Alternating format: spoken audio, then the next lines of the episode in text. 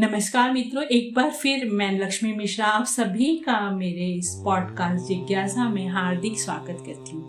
जैसा कि मैंने पहले भी आप लोगों को बताया कि मैं बारह ज्योतिर्लिंगों की कहानियाँ आप लोगों के साथ में शेयर कर रही हूँ, आप लोगों को सुना रही हूँ और साथ में खुद भी सुन के शिव जी को शिव जी की आराधना का एक माध्यम है मेरे लिए भी ये कि मैं आप लोगों को शिव जी की कहानी बता पाऊँ और उसी से मेरी आराधना भी पूरी होती रहे।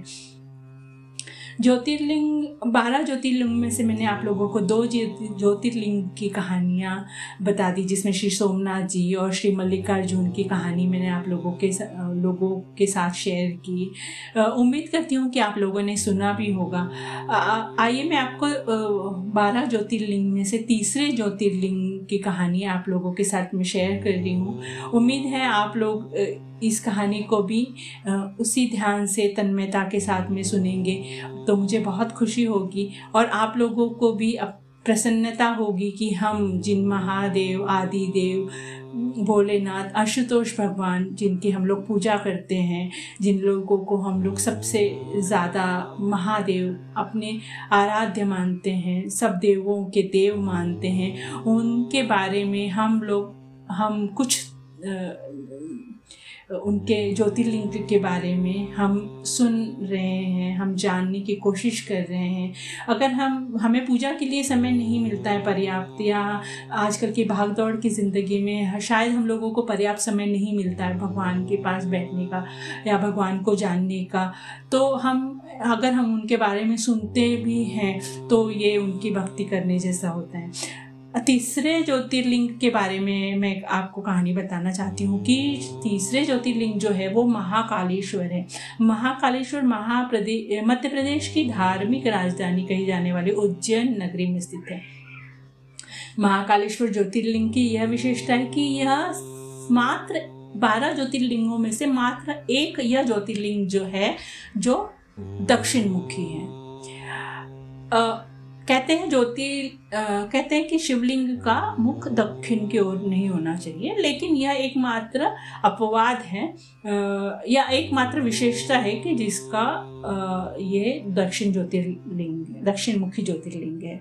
यहाँ प्रतिदिन सुबह की जाने वाली भस्म आरती अगर आप कभी उज्जैन जाएँ तो भस्म आरती ज़रूर देखें भस्म आरती के बारे में विशेष ये कहा गया है कि यहाँ पे स्त्रियों का प्रवेश वर्जित है भस्मारती जो होती है ये सुबह चार बजे होती है और ये भी कहा जाता है कि ये भस्म जो होती है वो शव की रा, राख से जो होती है उससे शिव जी की भस्म उस राख से उस भस्म से शिव जी की पूजा की जाती है।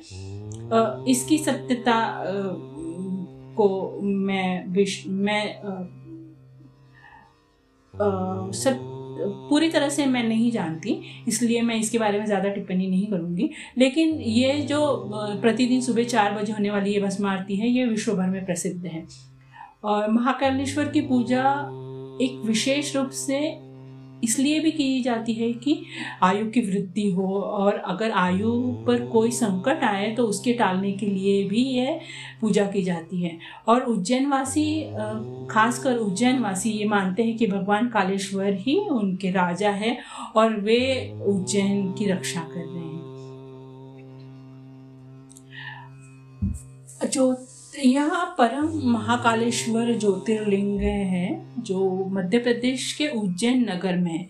पुण्य सलीला शिप्रा नदी के तट पर स्थित उज्जैन, प्राचीन काल में उज्जैनी के नाम से विख्यात था। इसे अवंतिकापुरी भी कहते हैं। यह भारत के परम पवित्र सप्तपुरियों में से एक है। महाभारत, शिव पुराण और स्कंद पुराण में महाकाल ज्योतिर्लिंग की महिमा का पूरे विस्तार से वर्णन भी आपको आपने अगर पढ़ा होगा तो आपने उसमें भी यह वर्णन आपको मिलेगा। इस ज्योतिर्लिंग की कथा पुराणों में इस तरह है कि प्राचीन काल में उज्जैनी में राजा चंद्रसेन राजा राज्य करते थे। वे शिव जी के बहुत ही परम भक्त थे। एक दिन श्रीकर नाम के एक पाँच वर्ष का गोप बालक गोप बालक मतलब छोटा सा बालक अपनी माँ के साथ उधर से गुजर रहा था। और राजा का शिव पूजन देखकर उसे बहुत कुतूहल हुआ। वह सोचने लगा कि उसी प्रकार की सामग्रियाँ उसे मिल जाए तो वह भी शिव जी का पूजन करे। सामग्री सामग्री का साधन न जुटा पाने पर लौटते समय उसने क्या किया? उस छोटे से बच्चे ने एक पत्थर का टुकड़ा उठा लिया। घर आकर उसने उस पत्थर को शिव जी के रूप में स्थापित कर दिया। क्योंकि उसने वो राजा को देखा था कि जिस तरह राजा ने शिवलिंग को स्थापित किया था और जिस तरह राजा पूजा कर रहे थे, उसी तरह उस लड़के ने शिव रूप में स्थापित कर दिया पत्थर को। पुष्प पुष्प चंदन आदि से परम श्रद्धा से, अब छोटा बालक तो था ही वो। फिर भी पूरी श्रद्धा से वह शिव, उस पत्थर को जिसे उसने शिवलिंग समझा था, उसकी वह पूजा करने लगा। थोड़ी देर पूजा करने के बाद माता भोजन करने के लिए बुलाने आई। किंतु वह पूजा छोड़कर उठने के लिए किसी भी प्रकार तैयार नहीं हुई। अंत में माता ने झल्ला कर पत्थर का वो टुकड़ा गुस्से में उठाया और उठाकर दूर फेंक दिया। इससे वो बालक बहुत दुखी हुआ और जो ज़ोर से भगवान शिव को पुकारता हुआ रोने लगा। और रोते रोते अंत में वो बेहोश होकर वहीं गिर पड़ा। भगवान भोलेनाथ, आशुतोष, बालक को अपने प्रति ये भक्ति और प्रेम देख के भोलेनाथ भगवान शिव अत्यंत प्रसन्न हो गए। बालक ने जैसे होश में आकर अपने नेत्र खोले तो उसने देखा कि उसके सामने एक बहुत ही भव्य और अति विशाल स्वर्ण और रत्नों से भरा, बना हुआ मंदिर खड़ा है। उस मंदिर के अंदर एक बहुत प्रकाशपूर्ण भास्व तेजस्वी ज्योतिर्लिंग खड़ा है। बच्चा प्रसन्नता और आनंद से विभोर होकर भगवान शिव की स्तुति करने लगा। और माता को जब यह समाचार मिला, तब वो दौड़कर उसने अपने प्यारे लाल को गले से लगा लिया। और यही समाचार जब राजा चंद्रसेन को मिला तो वे भी वहाँ पर पहुंचकर बच्चे की भक्ति और सिद्धि की उन्होंने बहुत सराहना की। धीरे धीरे वहाँ पूरे गाँव की भीड़ जुट गई। इतने में उस स्थान पर श्री हनुमान जी प्रकट हुए। उन्होंने कहा, मनुष्यों, भगवान शंकर शीघ्र फल देने वाले आशुतोष देवताओं में सर्वप्रथम है। इस बालक की भक्ति से प्रसन्न होकर उन्होंने इसे ऐसा फल दिया है। और भगवान इस बालक की भक्ति से प्रसन्न होकर इस विशाल मंदिर में स्थापित हुए हैं, जो बड़े बड़े ऋषि, मुनि, करोड़ों जन्मों की तपस्या से भी प्राप्त नहीं कर पाते।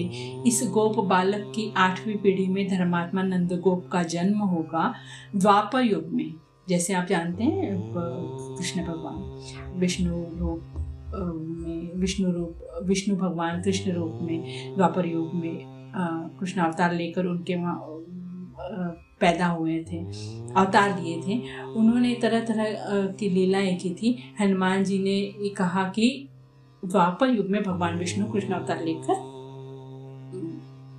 ये बालक जन्म लेगा। हनुमान जी का इतना कहकर कहना था और अंतधान हो गए। उसी स्थान पर अब नियम से भगवान शिव जी की आराधना करते हुए अंत में श्रीकर गोप और राजा चंद्रसेन शिवधाम को चले गए। इस ज्योतिर्लिंग के विषय में एक दूसरी कहानी यह भी कही जाती है, अक्सर सुना जाता है कि किसी समय उज्जैन में वेद पाठी तपोनिष्ठ एक अत्यंत तेजस्वी ब्राह्मण रहते थे। एक दिन दूषण नाम के एक अत्याचारी असुर ने उनकी तपस्या में भंग डालने के लिए आए और ब्रह्मा जी से विघ्न डालने के लिए आए। ब्रह्मा जी से उन्हें वर प्राप्त था और वे, उनके, ब्रह्मा जी के वर से बहुत शक्तिशाली हो गए थे। तो उनके अत्याचारों से चारों तरफ़ उन्होंने वैसे ही त्राही त्राही मचा कर रखी हुई थी और उन्होंने ब्राह्मण को कष्ट देना शुरू किया। और उनकी वेद में वेद पठन में, तप में बाधा डालना शुरू किया। ब्राह्मण का कष्ट देखकर प्राणी मात्र के कल्याण करने वाले भगवान शंकर वहाँ पे प्रकट हो गए। उन्होंने एक होमकार मात्र से दारुण अत्याचारी दानों को वहीं जलाकर भस्म कर दिया। भगवान वहाँ होमकार सहित प्रकट हुए थे इसलिए उस उनका नाम महाकाल पड़ गया। इसलिए परम पवित्र ज्योतिर्लिंग को महाकाल के नाम से भी जाना जाता है। जैसे ही आप, मध्य प्रदेश में आप जाएँगे तो वहाँ पे उज्जैन के लिए भी एक विशेष उज्जैन के लिए भी हम ट्रेन से जा सकते हैं। और ट्रेन से भी ट्रेन स्टेशन पे पहुँचने के बाद उज्जैन के उज्जैन स्टेशन से महाकाल का मंदिर बहुत ही नज़दीक है। आप महाकाल के दर्शन कर सकते हैं। सुबह आप चार बजे भस्म आरती अटेंड कर सकते हैं। ये आप जब आप मंदिर में पहुँच जाते हैं तो आपको ऐसे लगता है कि जैसे हम भगवान के घर आ गए हैं। अपने आराध्य के घर आ गए इतनी आ, आ, इतनी सुंदर अनुभूति, इतना स्वर्गीय आनंद प्राप्त होता है कि हमें ऐसे लगता है कि यही शिव है, यही यही है सारा जो कुछ है, इसी जगह पर है।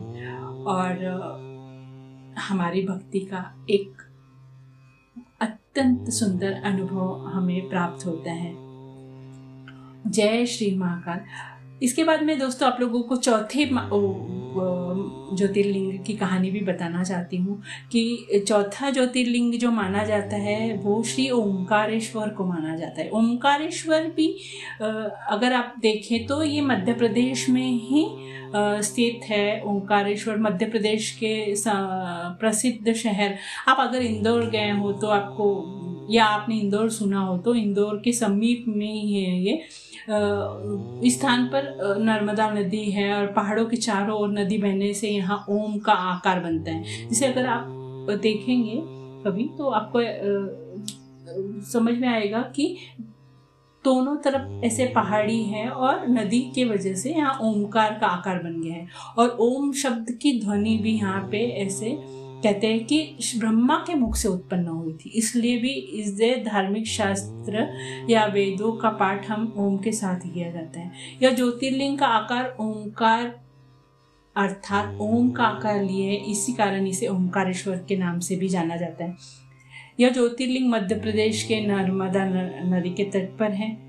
जैसे कि मैंने बताया कि नर्मदाओं की दो धाराओं में विभक्त हो जाने के बीच में एक टापू बन गया है और इस टापू को मानधाता पर्वत शिवपुरी कहते हैं। नदी की धारा इस पर्वत के उत्तर और दूसरी द, द, दूसरी धारा दक्षिण की ओर होकर बहती है। दक्षिण वाली धारा मुख्य धारा माना मानी जाती है। इसी पर्वत पर श्री ओमकारेश्वर ज्योतिर्लिंग का मंदिर स्थित है।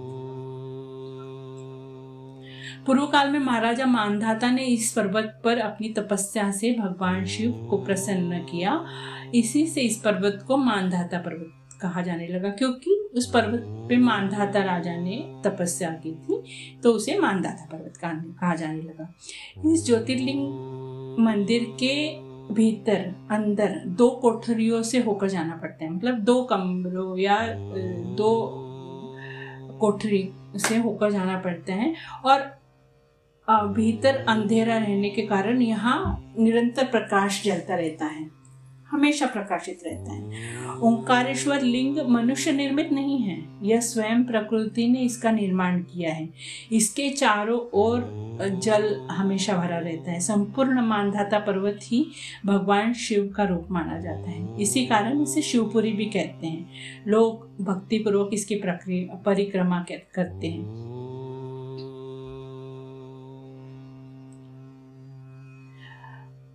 आप अगर देखेंगे तो इस ओंकारेश्वर ज्योतिर्लिंग के दो स्वरूप हैं। एक को ममलेश्वर के नाम से जाना जाता है। यह नर्मदा के दक्षिण तट पर ओंकारेश्वर से थोड़ी दूर हटकर पृथक होते हुए भी दोनों की एक ही गणना, एक में ही गणना की जाती है। लिंग के दो स्वरूप होने की कथा पुराणों में दी इस प्रकार है कि एक बार विंध्य पर्वत ने पार्थिव अर्चना के साथ भगवान की छह महीने तक कठिन तपस्या की।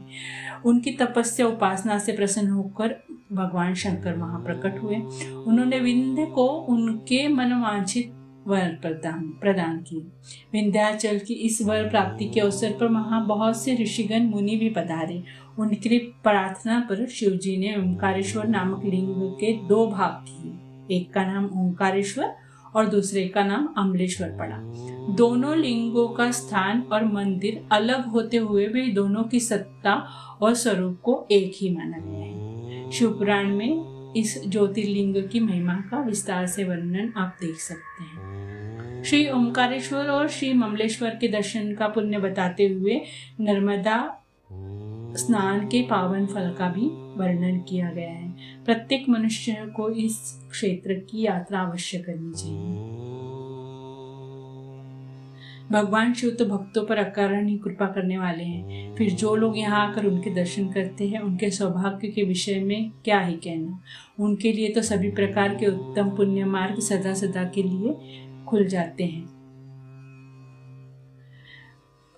दोस्तों, अभी हमने मध्य प्रदेश के दो ज्योतिर्लिंग की कहानियाँ सुनी। अब हम चलते हैं उत्तराखंड उत्तराखंड की तरफ़। उत्तराखंड में स्थित ज्योतिर्लिंग है, जो पाँचवें ज्योतिर्लिंग है उन्हें केदारनाथ ज्योतिर्लिंग के नाम से जाना जाता है। केदारनाथ ज्योतिर्लिंग उत्तराखंड में स्थित है। बाबा केदारनाथ जी का मंदिर बद्रीनाथ के मार्ग में स्थित है। जब हम बद्री बद्रीनाथ की तरफ़ जाते हैं, उस मार्ग में हमको केदारनाथ पड़ते हैं। केदारनाथ समुद्र तल से तीन हज़ार पाँच सौ चौरासी मीटर की ऊंचाई पर स्थित है। केदारनाथ का वर्णन भी आपको स्कंद पुराण एवं शिव पुराण में देखने के लिए मिलता है। यह भगवान शिव का अत्यंत प्रिय तीर्थ स्थान है। जिस प्रकार कैलाश का महत्व शिव जी के लिए है, उसी प्रकार का महत्व शिव जी ने केदारनाथ श्री क्षेत्र को भी दिया है।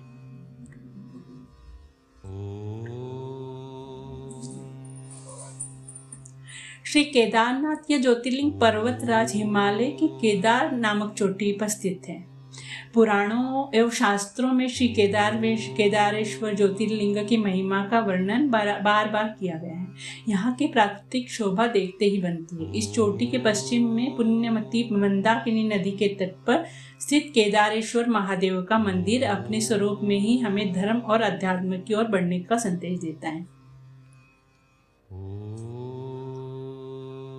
चोटी के पूर्व में अलकनंदा और सुरम में तट पर बद्रीनाथ का पर, परम प्रसिद्ध मंदिर है। अलकनंदा और मंदाकिनी ये दोनों नदियाँ नीचे रुद्रप्रयाग में आकर मिलती है। दोनों नदियों की संयुक्त धारा और नीचे देवप्रयाग में आकर भागीरथी गंगा से मिलना इस प्रकार परम पावन गंगा जी में स्नान करने वालों को भी श्री केदारेश्वर और बद्रीनाथ के चरणों को धोने वाले जल का स्पर्श सुलभ लाभ हो जाता है। इस अति पवित्र पुण्य फलदायी ज्योतिर्लिंग की स्थापना के विषय में पुराणों में कहा गया है कि अनंत रत्नों के जनक अतिशय पवित्र तपस्वियों, ऋषियों, सिद्धों, देवताओं की निवास भूमि, पर्वतराज हिमालय के केदार नामक अत्यंत शोभाशाली श्रृंग पर महातपस्वी श्रीनर और नारायण ने बहुत वर्षों तक भगवान शिव की, को प्रसन्न करने के लिए कड़ी तपस्या की। कई हज़ार वर्षों तक वे निराहार रहकर एक पैर पर खड़े होकर शिव नाम का जप करते रहे। इस तपस्या से सारे लोग में उनकी चर्चा होने लगी। देवता, ऋषि, मुनि, यक्ष, गंधर्व सभी उनकी साधना, संयम की प्रशंसा करने लगी। चराचर के पितामह ब्रह्मा जी और सबका पालन पोषण करने वाले भगवान विष्णु भी महातपस्वी नर नारायण के तप की भूरी भूरी प्रशंसा करने लगे। अंत में भगवान शिव जी को उनकी कठिन कठिन साधना से प्रसन्न तो होना ही था। उन्होंने प्रत्यक्ष प्रकट होकर नर और नारायण दोनों ऋषियों को दर्शन दिए। नर नारायण भगवान भोलेनाथ के दर्शन से भाव विवल होकर आनंद विभोर होकर उनकी बहुत स्तुति करने लगे मंत्रों से उनकी पूजा अर्चना करने लगे। भगवान शिव जी और अत्यंत प्रसन्न हो गए और कहने लगे कि वर मांगो भगवान शिव की बात सुनकर दोनों ऋषियों ने नर नारायण ने उनसे कहा देवादिदेव महादेव, यदि आप हम पर प्रसन्न हैं तो भक्तों के कल्याण हेतु तो आप सदा सर्वदा के लिए अपने स्वरूप को यहाँ स्थापित करने की कृपा करें।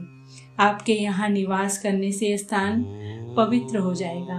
आपके दर्शन करने से मनुष्य को अविनाशनी भक्ति प्राप्ति होगी। हे प्रभु, आप मनुष्य का कल्याण और उद्धार करने के लिए अपने स्वरूप को यहाँ स्थापित करने, करिए और हमारी यह प्रार्थना अवश्य स्वीकार करें। उनकी प्रार्थना सुनकर भगवान शिव ने ज्योतिर्लिंग के रूप में वहाँ वास करना स्वीकार किया। केदार नामक हिमालय श्रृंग पर स्थित होने के कारण इस ज्योतिर्लिंग को श्री केदारेश्वर ज्योतिर्लिंग के रूप में जाना जाता है।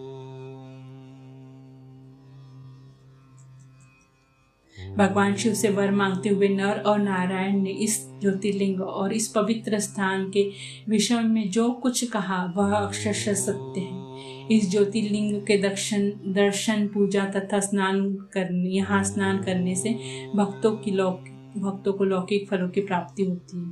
साथ साथ अचल शिव भक्ति तथा मोक्ष की प्राप्ति भी हो जाती है। केदारनाथ कहते हैं, केदारनाथ को भारत में स्वर्ग कहा जाता है। आप जैसे केदारनाथ पहुँच जाते हैं, हर तरफ़ इतना विशाल विशाल पहाड़ों की चोटियाँ और शीतल वातावरण, बर्फीली पहाड़ियाँ और उसके बीच में बसा केदारनाथ। एक अद्भुत दृश्य आप केदारनाथ में देख सकते हैं। शिव जी का यहाँ पे पहुँचने के बाद ऐसे लगता है जैसे सा, साक्षात हम शिव जी के स्थान पर आ गए हैं। शिव जी हमारे सामने हैं ऐसे होता है। अभी आपने दोस्तों सुना होगा कि कुछ समय जब भयंकर प्रलय आया था भयंकर बाढ़ बारिश तूफ़ान में भी यह मंदिर केदारनाथ का यह ज्योतिर्लिंग अपने स्थान से नहीं हिला हिला कोई इसको हिला नहीं पाया। कहते हैं भगवान जब हमारी रक्षा करते हैं तो वो स्वयं रक्ष की रक्षा करने के लिए पूरी तरह सक्षम है। भगवान ने हमको बनाया है। भगवान ही चारों तरफ़ है। शिव जी की महिमा अपरंपार है। शिव जी की कहानियाँ हम जितनी कहें, उतनी कम है। दोस्तों, मैं आगे के मेरे पॉडकास्ट में भी बाकी के ज्योतिर्लिंगों की कहानियाँ आप लोगों के साथ शेयर करूँगी। तो प्लीज़ मेरा पॉडकास्ट सुनते रहिए और कहानियों को सुनकर शिव भक्ति का आनंद लेते रहिए। धन्यवाद। ओम नमः शिवाय।